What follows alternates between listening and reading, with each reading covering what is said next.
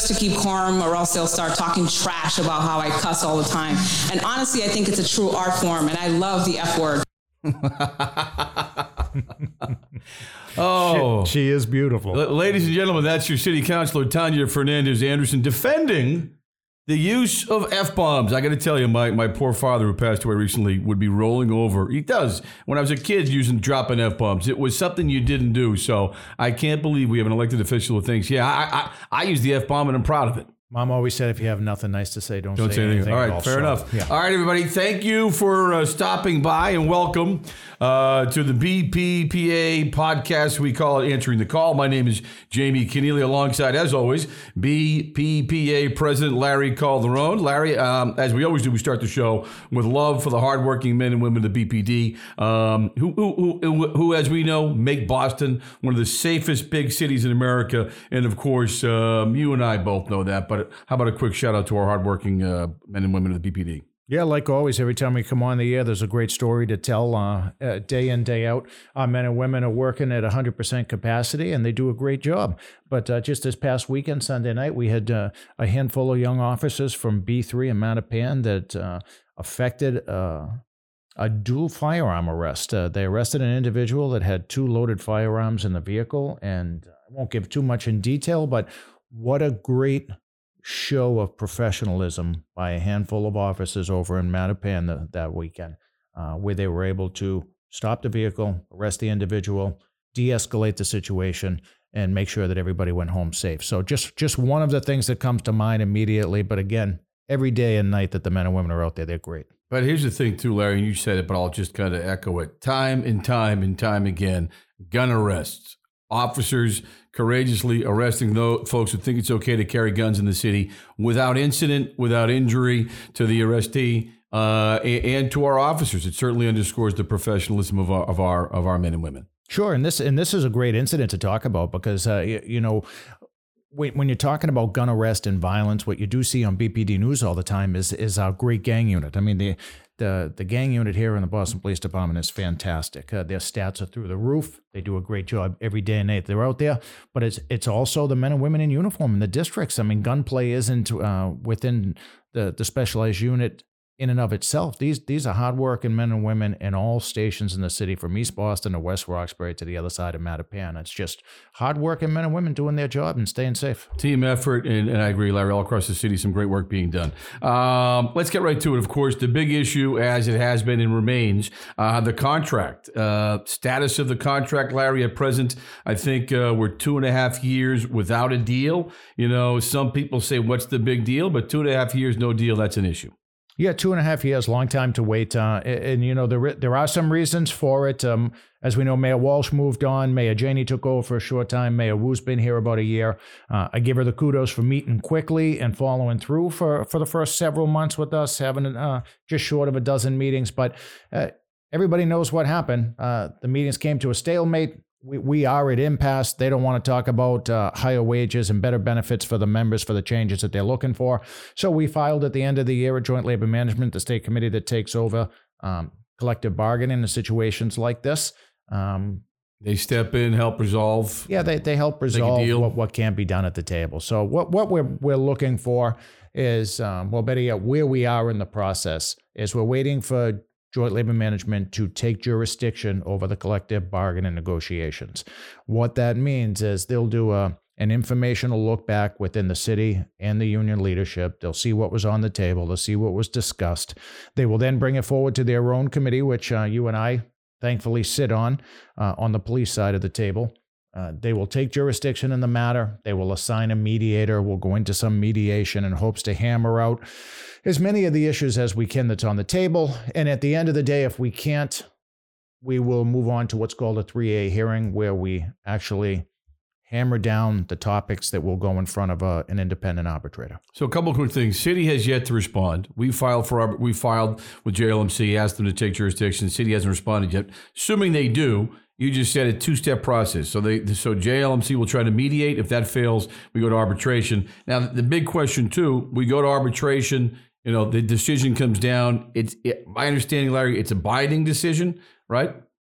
It, it is a binding decision. It, just quickly, it's a three step process mediation, 3A hearing to get the topics, and then the independent arbitrator. And each one takes a little bit of time. Yep. Uh, but yes, it, it is binding. The city council does get to vote on it. And one of the biggest questions I think you well, just that's, asked that's was, where I'm going with this. Yeah, that, a lot of guys and girls out there, uh, you know, concerned that okay, we all this time we finally get a deal done. Can the city council say you're out of luck, it ain't happening, and blow the whole thing up? So legally, the, the process is once the arbitrator comes back with his or her award, it is incumbent upon the mayor legally to advocate for it. It is her job, as well as ours as the leadership, to go to the city council and get the votes necessary, which is the majority, mm-hmm. seven. Uh, to get the majority of the councilors to pass the funding of the award. Now, they can vote it down. And I've watched this well, movie me, play out a lot. Before you go there, so yeah. majority votes, obviously 13 city councils, sure. seven vote for it. We get the deal. If they try to blow it up, if they say it ain't going to happen, what recourse do we have? Oh, if they try to blow it up and they vote it down, we're going right to court the next morning. I, I mean, the the heavier fight is on at that point. Here we are battling, negotiating, yeah. trying to get a deal done, try to get better benefits. We understand there's changes that that the mayor wants to make, but you know what? You don't make changes in collective bargaining without giving benefits for it, whether it's wages or benefits.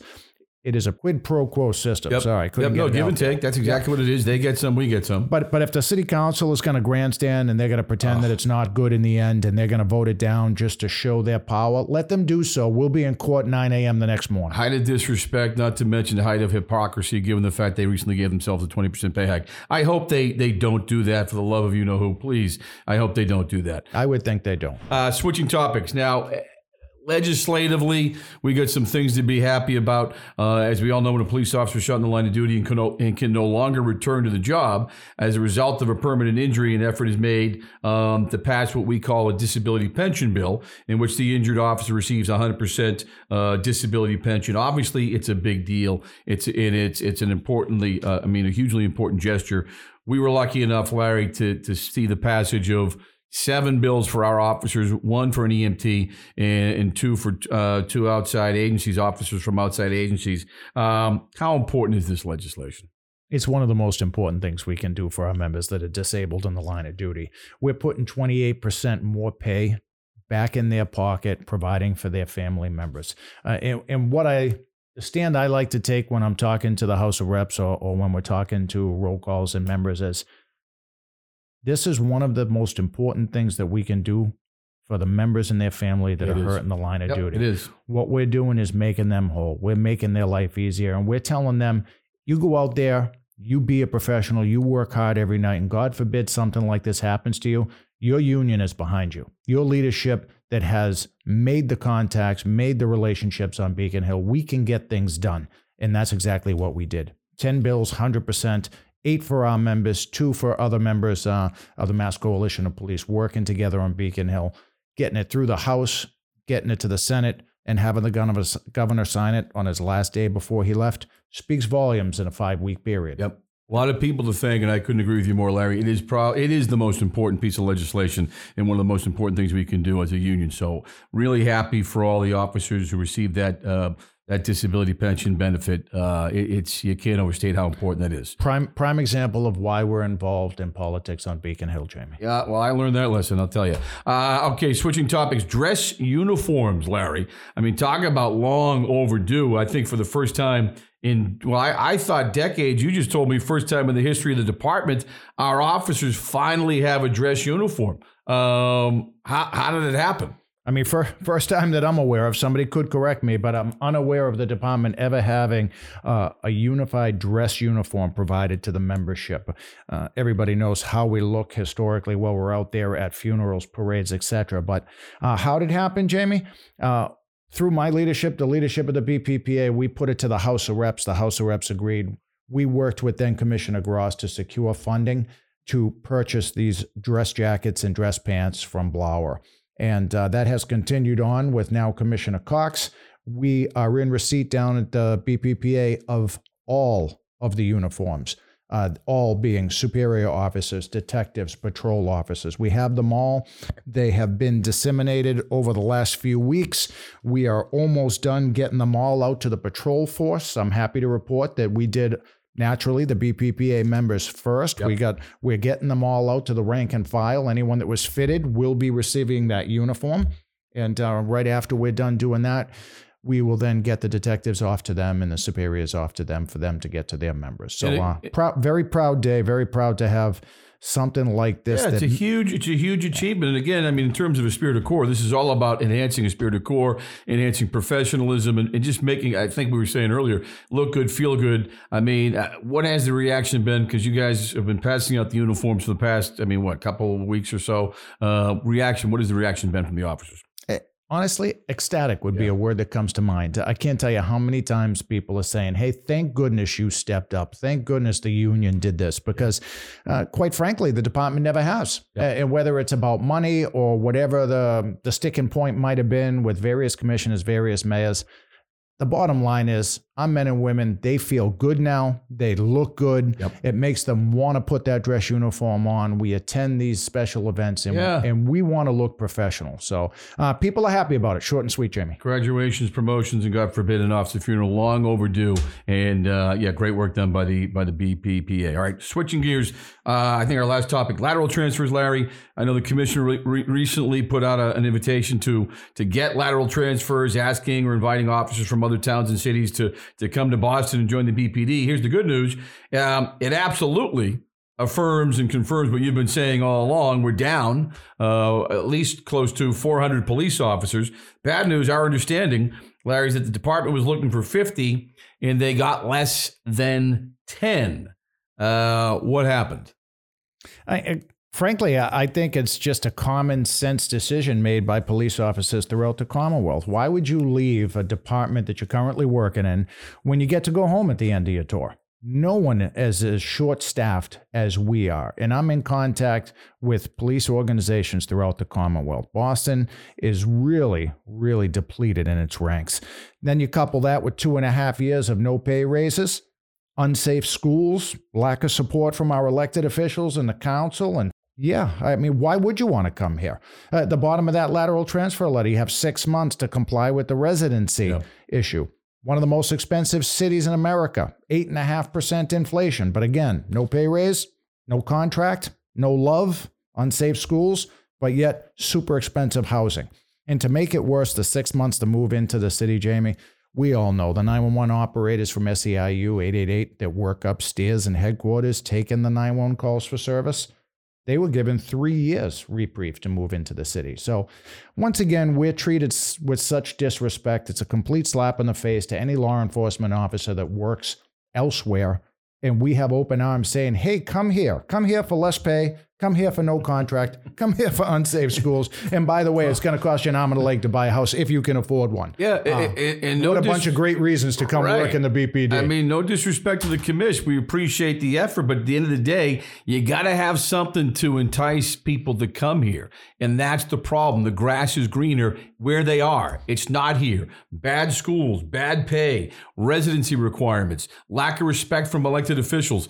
That's what needs to be uh, worked on. We got to do more to appreciate uh, and value our workforce. Yeah, let me just jump in and just say uh, for for the people that are non law enforcement, fire, EMS that are listening, because I know you're out there, we get the emails. Uh, the BPPA stance is we embrace lateral transfers. We spoke to Commissioner Cox and former Commissioner Gross about opening up lateral transfers. We need as much help as quickly as we can get it. But we're not going to do it at the detriment to our men and women that are already here. It's insulting. All right, Larry, time now. Uh, I think going to take a quick break because after the break, we're going to have our first ever guest on the BPPA podcast, Dan Rea. We're going to invite Dan to get down on the show in just a second. All right, time now for our first ever guest on the BPPA podcast. Our pleasure, of course, to welcome a city kid from Hyde Park, Latin school guy, longtime WBZ reporter, I think 31 years, Larry, which is a pretty long time, but the host of Night, Nightside, and I, I, I, dare say a friend of law enforcement, Dan, Dan Rea, everybody. Dan, thank you so much for taking the time to be on the, the BPPA podcast. My honor. It's great to talk with you, Jamie Larry. It's always great to talk with you guys. So the T-shirt's in the mail, just so you know. Now that you've actually come on the show. that's perfect. That's I will declare it on my income tax. Don't worry, it's a gift. Okay. Uh, that's right. I was supposed to say that off here. I apologize. less less than fifty dollars. Don't worry, Dan. Less than fifty. All right, Dan. Real quick. I mean, thirty-one years, city kid, Latin school guy. Thirty-one years at BZ. I, I got to ask because I'm curious. What? How did you get into? What drew you to to um, you know reporting to journalism to TV? Well, it's funny. I really grew up and I, I wanted to be a sportscaster. Um, went to Boston State College and uh, realized that when I got out of there, I really wasn't sure what I wanted to do. And had a chance, believe it or not, to write some op-ed pieces for the Boston Globe while I was in law school at Boston University Law School. And then while I was in law school, uh, someone explained to me that there was this small radio station. of course, there's now a big radio station, WBUR, and I could do an hour a week sort of as mental therapy for the pressures of law school. And I enjoyed doing it. I did a show just for an hour a week. Then there was an opening at WBZ Radio, Saturday night show, auditioned for that, got it. Wow. Got out of law school. Once television found out I was a lawyer, they said, come on over to TV. We'll make you a legal editor. I realized it was so much fun on TV and it paid better. I said, How about making me a reporter? They said, We'd love to. That was it. Awesome. But did I hear you correctly? Did you say you got your start with the Globe? Believe it or not, I wrote op-ed pieces for the Globe. Uh, I'm sure they're not happy about that yeah. now, but uh, Tom Winship, uh, who was then the editor of the Globe, uh, gave me an opportunity. They were looking for uh, a kind of a different point of view even back then, and I was young. I was uh, I, I was relatively prolific. I think I wrote about somewhere in the vicinity of 65, 70 op-ed pieces for the Globe over wow. over a three year period. Impressive. Now, uh, real quick too, did you have a favorite reporter um, growing up in the city or during your time in the business? Was there somebody that kind of stood out to you as somebody you wanted to, I, I guess, follow? The two the two reporters at BZ who helped me the most, and I got to know them obviously working with them were Charlie Austin and Peter Mehegan. Oh, two, Peter two went to guys. Channel Five fairly quickly, yep. but I spent a lot of time breaking in with Peter. Uh, and Charlie and I became great friends. We worked nights together. Uh, we were called Starsky and Hutch back in the day, um, right. and uh, he was a wonderful guy. Wonderful guy. And I got to imagine you're being a city kid. That that that had to provide some sort of, I would imagine, or guess some sort of advantage or benefit. Being a kid who grew up in the city, knew the players, knew the people. I mean, how did that help you during your time, and, and probably still to this day? Yeah, I had to learn. I, I, mean, I grew up in Readville, which was part of Hyde Park, um, and there were parts of the city that, when you were a kid from Readville, you didn't get to East Boston much, didn't get to Charlestown. But I certainly knew kids from Charlestown had played, uh, you know, high school and college sports with kids from other sections of the city, and over time, uh, you begin to realize, hey, this is here and this is here, and and there, there's some reporters coming to Boston. They have a tough time trying to find a state house, never mind City Hall. Uh, I knew I knew those locations, and I had friends and and a lot of uh, the people who I uh, bumped into going back in the day, you know, particularly guys in the police department, uh, Gil Griffin, uh, Butchie O'Neill, and guys like that, you develop friendships with Larry Pacino, um, Matty Kilrow. Uh, you know, they were they were good friends. Um, uh, you know, and and and they I can't quite tell you what they told me, but I could somehow get a piece of information when I would show up at a crime scene. And uh, yeah, um, uh, won one Emmy, as a matter of fact, going out in a drug raid with um, Gil Griffin and Butch O'Neill back in, in 1982, 83. Was a Sonoma Street was kind of a hot drug spot at the time, and uh, in those days you could actually go in behind the police once the door was knocked down. The, wow. that, that no longer is allowed um, because of the expectation of privacy of the people inside the drug den. But it was it was it was an interesting way to do television back in the day. Yeah, I think that would be frowned upon today. But we, I got to say, Larry's going to say, we love your city kid status. I just think that's a huge feather, and we also, you know, Dan, love your love of police officers. I think anybody who's tuned into the show can pick up on that pretty quickly. And I guess the obvious question would be, you know, where does that respect, admiration, and love of police officers come from for you? Well, it comes from watching police over the years up close and personal. You know, if you're a sportscaster and you're uh, courtside at the Celtics game, you have to really begin to appreciate the athleticism of the athletes. Uh, and if you're a uh, television broadcaster or a television reporter, as I was, uh, out in the street uh, and watched uh, some very hairy situations, realizing that these police officers, they are the thin blue line that protects me and my family from the criminal element. I also have members of my own family family. My brother's a retired state police lieutenant. Lots of friends on the uh, City of Boston Police Department, uh, as well as uh, state police uh, and other agencies around the Commonwealth. I mean, it's if you see what if the public could see what you folks go through, yeah. they would feel the same way that I do. Yeah, love it. Couldn't agree. Yeah, your perspective is certainly unique, and you've met a ton of cops over the years, and, and obviously having the family connection is huge. I mean, I guess I got to ask the question because it's it's kind of a, uh, thorn in our side in terms of the worst slogans of all time. How, how bad is defund the police? How bad is, the, is that as a slogan? Well, it's ridiculous, is what it is. I mean, first of all, uh, it's easy if you live in, let's say, Weston or one of these very safe suburban communities where crime, you know, isn't really a problem. It's easy to a virtue signal and and say, oh, let's defund the police.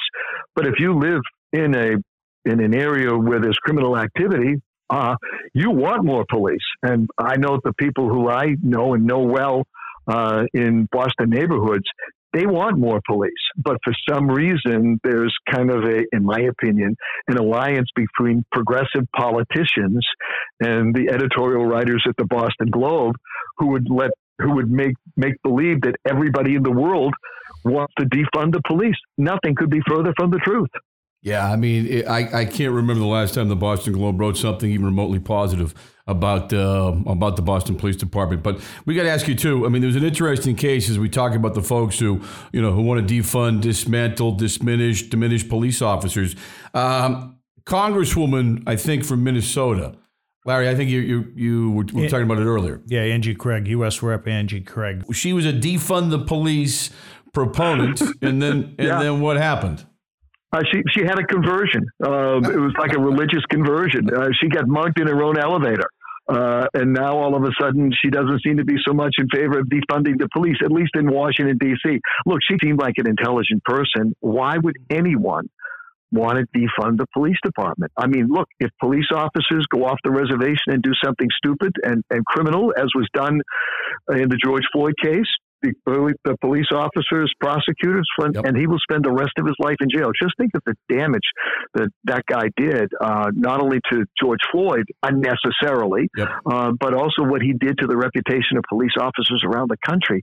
Also, uh, w- which was unfair uh, because the vast majority of police officers look, there were some crooked people in my business. Uh, there know, there were there were bad people in, in the media. There were bad people uh, in in every walk of life. Yep. Bad lawyers, corrupt. You know, there are lawyers who get put away there, but you know, you root out the bad guys.